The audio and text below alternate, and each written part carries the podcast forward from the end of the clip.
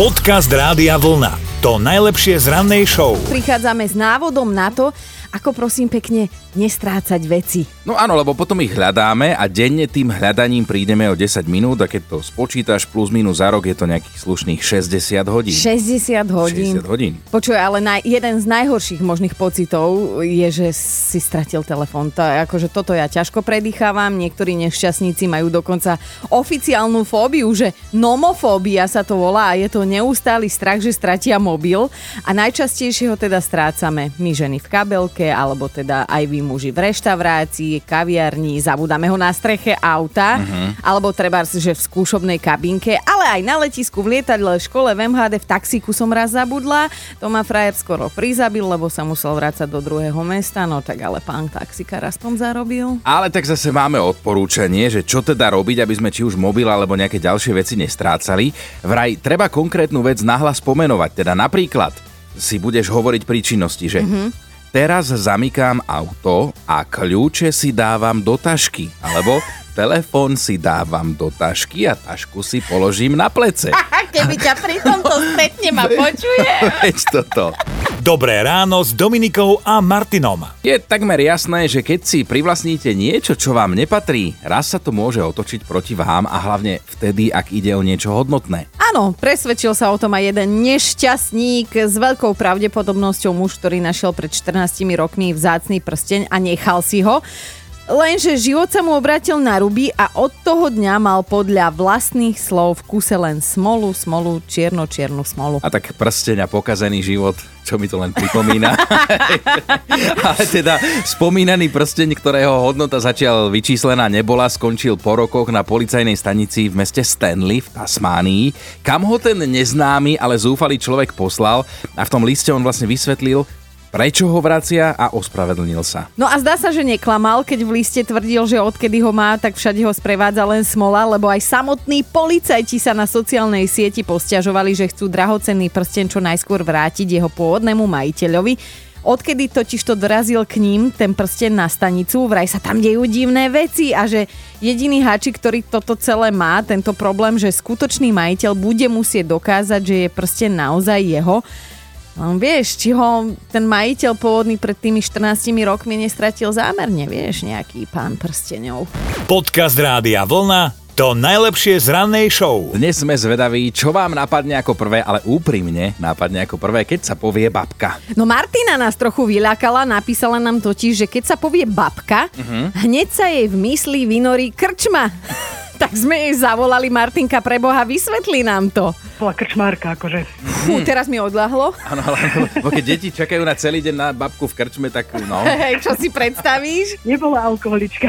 Nijak ťa to nepoznačilo, že teda si musela vysedávať krčme ako dieťa, lebo si... Nie, čak... nie, my sme jej tam s radosťou pomáhali, vykladali sme cigarety, akože teraz to nie je akože na chválu, ako nepropaguje. Detská práca, áno, mm. samozrejme. Vec, ale akože aj nám dovolila niekedy lievať a rátali sme tržbu dokonca.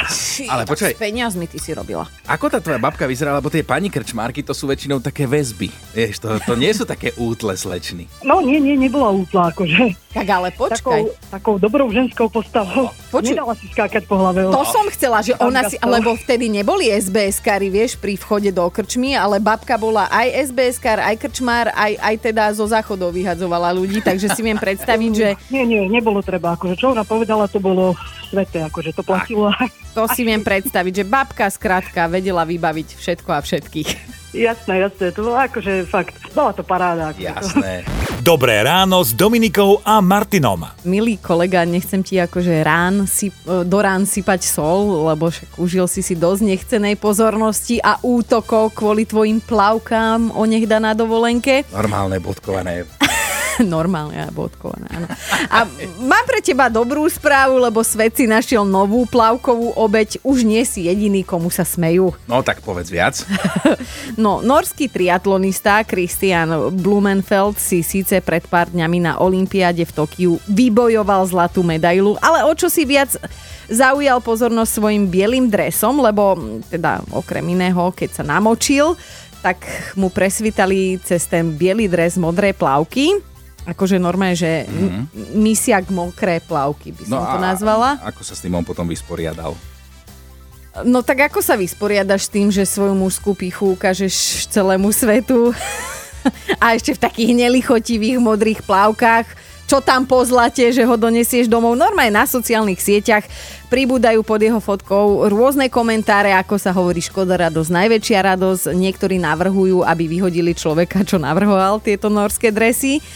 Uh, lebo že to musel byť kapitán Bombardiak. Uh, iné ženy sa tam zase uh, rozplývali nad tým, že ako by Kristian vyzeral bez bez tohto dresu. No ja ako chlap hovorím, že keď som videl tú fotku, dobre, že tie modré plavky pod tým mal, inak by to bolo pre nás horšie. Podcast Rádia Vlna to najlepšie z rannej show. Našim a vašim babkám sa dnes musí naozaj poriadne štikútať.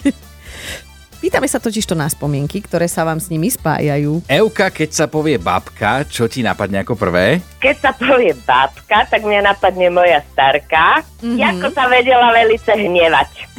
No daj. Keď mi kázala ráno o 5 stať a že mám ísť okopávať uhorky, mrku alebo zemiaky a ja som to odmietla. Aha. Tým, že vieš to, ja to spravím na večer, keď nebude tak teplo, tak sa zvrtla na jednej nohe, treskla dverami, už bola zatvorená v izbe a začala jej štrajk.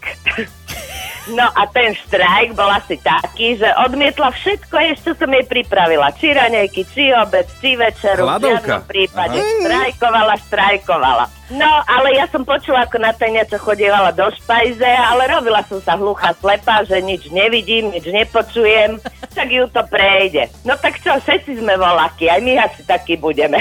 No, veď toto, že Veď kto toto, vie, no. ako my raz dopadneme, no. Počkaj, jak budeš No. Aká svoje budem ja deti babka. nútiť, no, do repy ráno vstávať, viem si to predstaviť. Ale ja som dúfala, že povieš, že teda babka buchla dvermi a išla si to okopať sama, ale také sa nestalo. Mm. Nie, nie, babka nebuchla dvermi, pretože už bola pokročilom veku, ona bola taký generál, ona len rozkazovala, toto treba spraviť, toto treba spraviť. Aha. A keď sa to nespravilo hneď, ako si ona zaumienila, tak už aj bola tá hladovka. Dobré ráno s Dominikou a Martinom. Mali by ste vedieť, že ak sa budete na budúce rozhodovať, či upracete alebo si doprajete intímnu chvíľku s vašou polovičkou, pre dobro vašej postavy si zvolte radšej to druhé, ak ste teda ženy, muži si pre svoje dobro radšej zvolia to druhé automaticky, hej.